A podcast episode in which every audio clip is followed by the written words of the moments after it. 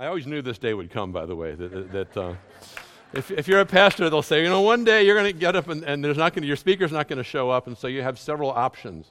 Um, you can keep what one of my seminary professors called a, a, napalm file, which is full of a sermon, sermons that you've never preached, but because they're not very good. But, but, you, can, you, but you can pull one out and just kind of deliver it at the moment's notice. Well, I don't have a napalm file. Um, I also thought that you could, the other thing you can do is you can pull out a really old sermon and try to just preach that again and fool everyone into thinking that it's a new sermon. But I remember a conversation I had years ago with Connie Stewart. And uh, Connie said, uh, we had had a, we had had a, um, a special speaker come in uh, and fill the pulpit because I was on vacation or something like that. And, and apparently the guy preached a sermon he had preached before at First Alliance, like six or seven years before that. And Connie takes notes. And so she, she had the entire outline and all the notes and all the illustrations and everything else written down in her Bible. And I said, you know what? If Connie's here today, I can't preach an old sermon because she's probably got notes and she's going to see them. I forgot that Connie's at the beach. and she might be watching right now, but she can't because the stream also broke this morning. So um, at, uh, it's, it's one of those days. So at, at, um, at the visitation time, for Murdy back on, on Tuesday, a lot of people who have been missing church did not dare miss coming to pay their respects to Murdy. And so I had some conversations with people that hadn't come to church in a long time. And um, they all pretty much said the same thing. Um, oh, I know I should be back at church, and I'd really love to be there, and I love to be with God's people. But on Sunday morning at like nine or nine thirty, you know, the, the covers are so warm, and it's so easy to just kind of roll over and, and hit the switch on the TV or the computer or pull my phone under the covers with me and go to church that way or whatever. And so they said, I know I shouldn't do that. And so I don't know if we have the stream up and running again. I don't think that we do. But if those people are watching um, or see it later on or something like that, well, there you go. I told you so. Um, I thought rather than do any of those things or just stand up and talk about this kind of thing for a long time, I thought I would just share with you some things that have been on my heart recently uh, very basic things, actually. As I've been spending time with the Lord, one of the themes that's kind of been coming up to me is, is a, a very, very basic phrase. And I've been thinking about what the word means and, and what the phrase means. And, and here's the phrase it's one that you've heard before. There's even a famous hymn that's called this. The phrase is living for Jesus. Living for Jesus. Uh, when, when Cami was baptized a, a few minutes ago, Wes asked her if, if she intended to live for Jesus, if she intended to live for Jesus all the days of her life. And she said yes. Well, what does that mean to live for Jesus? It could mean a lot of different things. And, and it, it seems to me that, that we have a lot of phrases in the Christian life that we just kind of toss around and we don't necessarily think of what they mean. And one of them is living for Jesus. Are you living for Jesus? Well, that's, a, that's an interesting question. And a lot of the answer to that question depends on what the meaning of a little word is. And it's the word for if you're living for Jesus, um, the word for is, and the meaning of that word is actually pretty important um, if, if, if you think about it, because you could mean a number of different things. I'm going to ask you to turn with me to Galatians chapter 2, to one of my favorite verses in the Bible. This is Galatians 2.20. And you, some of you have probably memorized this at some point in your lives, but it, it's one of the greatest verses in the Bible when it comes to living in the power of the Holy Spirit and, and, to, and to living what is called the Christ life. We don't live the Christian life on our own power and by our own resources and depending upon our own righteousness or our own effort or our own spiritual fortitude or anything like that. We live the Christian life because Jesus lives the Christian life through us and we need his power to do it through the Holy Spirit. And that's what Galatians 2:20 says. Paul is talking to the Galatians and of course they they got saved, they were believers, but they were in trying to live the rest of the Christian life. They had forgotten about the Holy Spirit, and they were just kind of trying to do things on their own in their own power. And Paul's like, Look, you started out in the right way, but you, fall, you fell off the bicycle, Galatians. You got to get back on it and realize that the Christian life is to be lived the same way that it was started in the power of the Spirit. Um, by faith in, in, Jesus. And so he says this to them about his own experience in verse 20 of chapter 2 I have been crucified with Christ. It is no longer I who live, but Christ who lives in me. And the life I now live in the flesh, I live by faith in the Son of God who loved me and gave himself for me. Now, that verse does not talk about living for Jesus. It doesn't say, I am living for Jesus, but it basically does. And I'm going to I'm going to show you that. There are, there are three different ways to live for Jesus, and we're supposed to do all three of them. And this verse is mostly about the second one that I'm going to talk about, but it really alludes to the other two as well. Um, if you say you're living for Jesus, living for Jesus, what does the word for mean? For. My wife is currently lying at home with her, a cast on her foot, and she is uh, in a recliner. And because we have a split level home, she's pretty much confined to one floor right now. And so I have been trying to, to, to help take care of her and, and do things for her. And she might say, Honey, can, can you do something for me? Can you, can you do something to help me? Can you, can, can you get a glass of water for me? Can you, can you um, go get my laptop for me? You know, I'm, i might run an errand and I might do something to, to, to help her. And I'm doing something for her, whether I bring her a few Advil or whether I bring her a cup of water, whatever I do, I love her, and so I want to serve her, and I want to please her, and I want to help her, and so I will do things for her, meaning I am serving her. I am trying to please her. And we are supposed to do these, to live for Jesus in that way too, right? We do things for Jesus. Do you do things because you want to please Jesus? Do you do things because you want to make Jesus happy? Do you do things because you know that Jesus has called you to do them and you obey him and you want to please him, to make him proud? Yeah. So the, the question comes, and I ask myself this question when I think about living for Jesus in this way, trying to serve him, trying to please him, living for him in that way. I've got to ask myself the question who are you really living for? Who are you really living for? Who are you trying to please? Who are you trying to make happy? Who are you trying to satisfy? Who are you trying to impress? Because a lot of the time, even those of us who are believers, if we think about it, maybe, maybe he's not really on the top of the list when it comes to the people that we're trying to impress. Are you trying to impress? Are you living for yourself? Are you trying to impress someone else? You know, who, who, who, at the end of the day, whose opinion is, is most important to you? Is it Jesus' opinion? Are you looking for that well done, good and faithful servant at, at, the end of the race? Or is there something that, that you've been living as if you want to hear more than that? Uh, I, I, think about that. It's convicting for me to ask that question, but I want you to go ahead and ask that question when you think about that use of the word for, to serve someone, to live to please someone. Are you living for Jesus? And yet, that's, that's not the deepest, most profound way of of, of living for Jesus, or even what this word for means. Any Pittsburgh Steelers fans here today? I see a few. Okay. The Steelers have an interesting week. Um, I'm pretty sure that Ben Roethlisberger, the quarterback, has COVID. So he is on COVID protocol, so he will not be playing in the game. So that's a bad thing. Um, they're playing the Detroit Lions, which is a good thing for them. Um, but ultimately, their quarterback, sorry, Matt Abbott, if you're here somewhere, I didn't mean to, to hurt your feelings, but I'm getting you back for that Michigan State mess a couple weeks ago. Anyway, um, so Big Ben will not be able to play this week, right? And so what has to happen? Somebody else, I'm not even sure who it is, has to come in and play for him right? Someone has to substitute for him. Somebody has to take his place in the starting lineup and line up behind center and hand the ball off or throw passes and call signals or whatever else the quarterback does. They have to do his job. They are playing for him, they are taking his place, and they are playing on his behalf. Have you ever thought about living for Jesus in this way? That's a totally different meaning of the word for, right? I have been crucified with Christ. It is no longer I who live, but Christ who lives in me. Christ lives in me. I live for him. The night before Jesus died, he told his disciples something that really kind of threw them off. He said, I'm leaving. You're not going to see me anymore.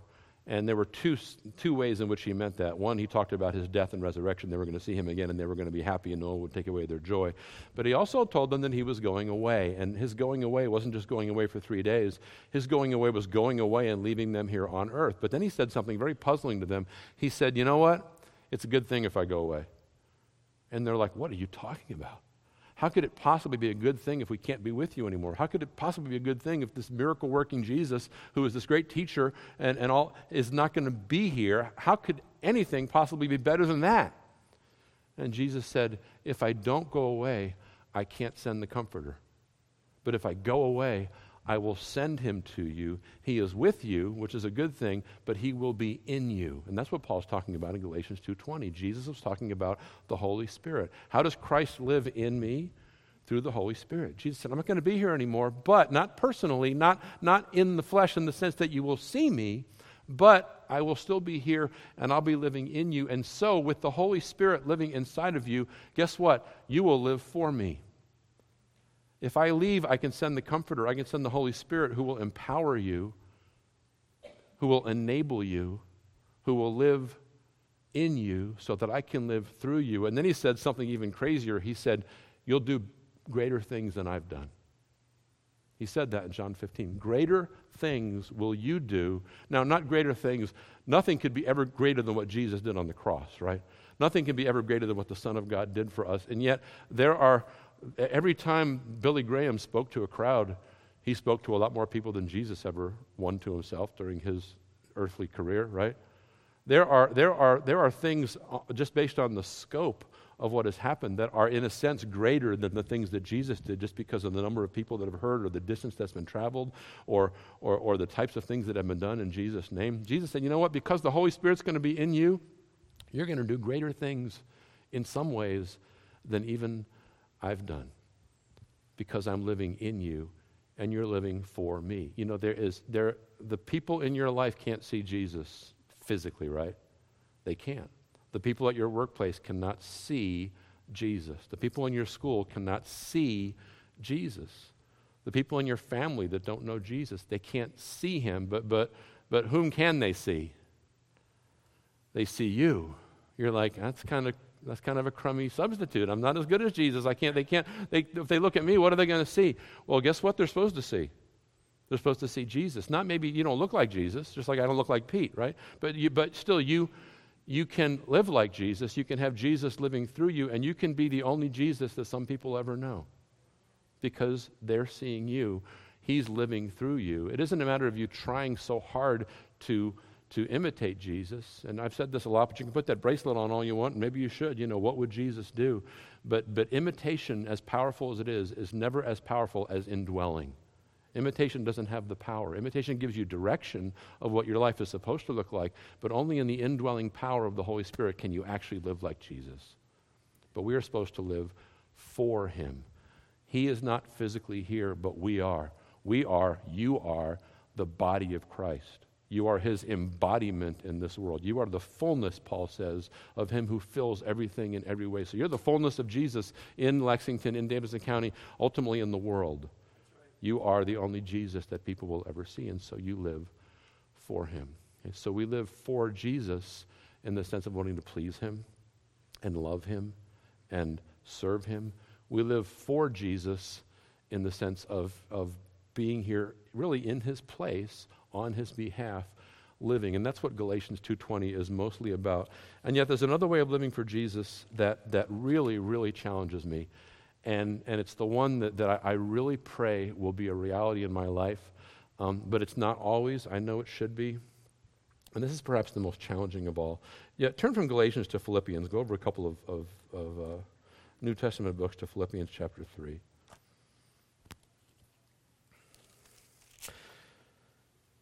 I'll, I'll, read you a little. This is another kind of autobiographical passage of Paul's, um, but you can start, uh, I guess you can start in verse 10. Paul talking about his own life before Christ and how he had all this awesome legalistic righteousness that was pretty much worthless to him, and that's not what he wants. He doesn't want to be just a religious person. He doesn't want to just have a good reputation with other people. He wants something else. And he talks about what he wants when he gets to verse 10. He says, Here's what I want that I may know him, that means Jesus, and the power of his resurrection, and may share his sufferings, becoming like him in his death, that by any means possible I may attain the resurrection from the dead. Not that I have already obtained this or already made perfect, but I press on to make it my own because Christ Jesus had made me his own. Brothers, I do not consider that I have made it my own, but one thing I do, forgetting what lies behind and straining toward what lies ahead, I press on toward the goal for the prize of the upward call of God in Christ Jesus. Let those who are mature think this way. And he, goes on. Um, living, do you live for Jesus? What does for mean in this context? Some people live for money. Some people live for fame. Some people live for pleasure.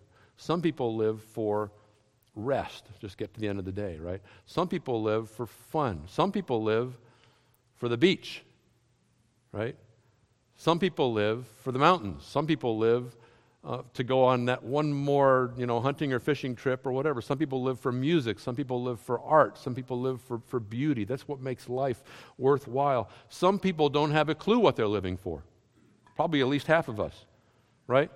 Some, some of you are just trying to, you get up in the morning and you're like, okay, I got to get to the end of the day. I'm, gonna, I'm, I'm on the treadmill of life and I'm just living and I'm doing my thing and I'm staying alive and I'm eating and I'm sleeping and I'm going to work and I'm listening to, to podcasts or whatever I'm doing. And that's it. I don't know why I'm living or what I'm living for, but I'm, I'm staying alive, staying alive. Um, what do you live for? What do you live for? You know, you can think about the favorite things in your life that you live for, that you just, you know, what are the things you look forward to the most? What are the things that get you most excited when you anticipate them? You know, things that may be in your future. Do you live to retire? Do you live to get married? Do you live to get the perfect job? What, what are you living for? What are you aiming for? What is your goal? What are you, in Paul's words, pressing on toward the prize for? What are you living for? Do you realize and this is where I really get convicted and I have, to, I have to preach to myself and pray that God will change my heart. Do you realize that loving Jesus, following Jesus, becoming like Jesus, worshiping Jesus, they, these are sometimes, they can be hard things. They can be difficult. They can be sacrificial. They can be, they can be costly. Sometimes we have to say goodbye to things in order to say hello to those things. But, but that Jesus is ultimately the most worthwhile thing to live for, Amen. to get more of Him. And to me, that's, the, that's maybe the most powerful, most incredible, most awesome way to live for Jesus in a way, you know, because it's kind of the ultimate. And I pray that God will, will will take me on that journey and help me to live for Jesus that way. Not, not just to want to please Him and make Him happy, that living for, serving Him, not just a living in His place and living for Him and being Jesus to the people around me and embodying Him in this world, but also just wanting more of Jesus. Loving Jesus so much that, that I, I, I want to be with him. I, I, I, want, I, want more, I want to be more Jesus y. You know, I just want more of him in my life, and I want to be closer to him. Are you living for Jesus that way? I'm guessing that, that, that, everybody here has some level they're at, or some, some one of those ways of saying for is going to bring you to a certain level of conviction or, or, or, or thinking about where God wants you to be right now. Um, last question, though why? well, why would I want to live for Jesus? Why would I want to live for Jesus when I can live for chocolate, you know, or live for, for, for, for, for my favorite hobby? Or, you know, why would I want to live for Jesus when there's so many other things I could do and so much else I could accomplish and so many ways to make my reputation? There's a lot of good things. Why please Him? Why, why live in His place? Why, why, live for more and more of Him? Um, if you go back to the Galatians passage, it pretty much answers the question. I have been crucified with Christ. It is no longer I who live, but Christ who lives in me. And the life I now live in the flesh, I live by faith in the Son of God who loved me and gave Himself for me. I was thinking, Jesus died for us. Did Jesus die to help us and to serve us, to die for us in that way? Yeah, he said, he said I've, I've come not to, not to be served, but what? To serve. You know, so did Jesus, did Jesus die to help us along, to, to, to, to serve us? Did he die because we couldn't help ourselves, you know, because uh, kind of like we, we couldn't get around a whole lot. And so Jesus, Jesus needed to help us. Yeah, he, he did die for us in that way. He died to serve us and to help us when we couldn't do anything to help ourselves. Did Jesus die in our place? That's a pretty easy one to answer, right?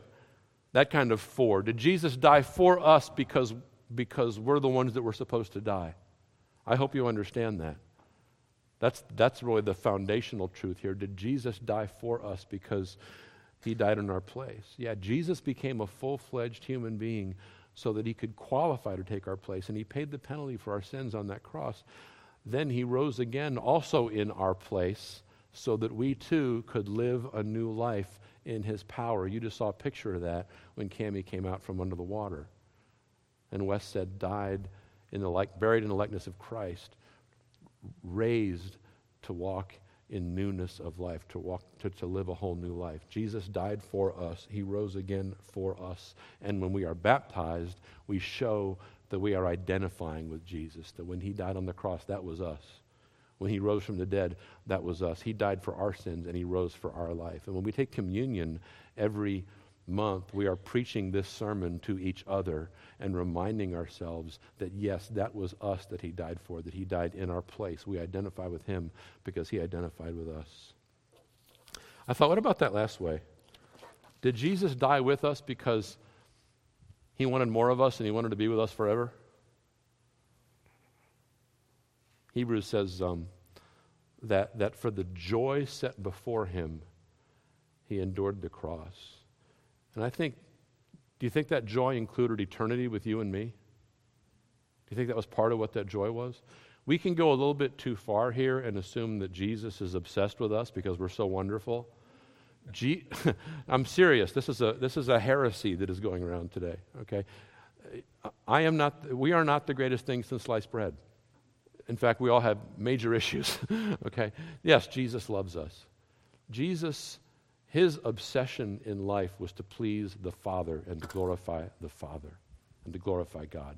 Part of that, part of that is embodying God's love for us, dying in our place to bring us to God. Okay, now it's all gets all gets mixed up sometimes we think that Jesus died for me because I was such a great person. No, he didn't. He submitted to the Father's will and he died for me because he loved me and he did not want to go on without me. He did want to be with me forever. He did want to forgive me. He did love me so much that he couldn't bear to watch me go to hell. Jesus did die for me for all those reasons. He died because he loves me, because he wants me, and because he wants more of me. I think sometimes we, you know, we get a little bit too coldly theological and we forget that Jesus is an emotional person and that he really does love us and that he is excited to spend eternity with us he looks forward to the time when we're not doing communion here without him, but that he's leading the ceremony himself, if you will, you know, when I, when I do it anew with you in my Father's kingdom. Jesus died for us. He died serving us. He died taking our place. And he died for us in the sense that he wanted to be with us forever. So when you think about for, when you think about living for Jesus, um, hopefully, you just kind of grabbed on to, to, some of those things. Those are just some thoughts I've had in the last few days in, in my spending time with the Lord. Um, and, and, we did a song in prayer meeting about uh, if you come to prayer meeting on Wednesday, those of you who like to sing old hymns, we do an old hymn every single time. And the only qualification is it has to be a hymn that we don't do in the service. And so, about four or five weeks ago, we did this one. I'm just going to read you a couple of verses of it. I don't usually end by, by, by sharing a poem or a hymn. Um, but it's, it's a hymn that, um, that you might sing in your head if you know it. If not, just listen to the poetry. Living for Jesus, a life that is true, striving to please Him in all that I do, yielding allegiance, glad hearted and free. This is the pathway of blessing for me. Living for Jesus who died in my place, bearing on Calvary my sin and disgrace. Such love constrains me to answer His call follow his leading, and give him my all. O oh, Jesus, Lord and Savior, I give myself to thee. For thou in thy atonement didst give thyself for me. I own no other master. My heart shall be thy throne. My life I give henceforth to live, O Christ, for thee alone. Let me pray for us.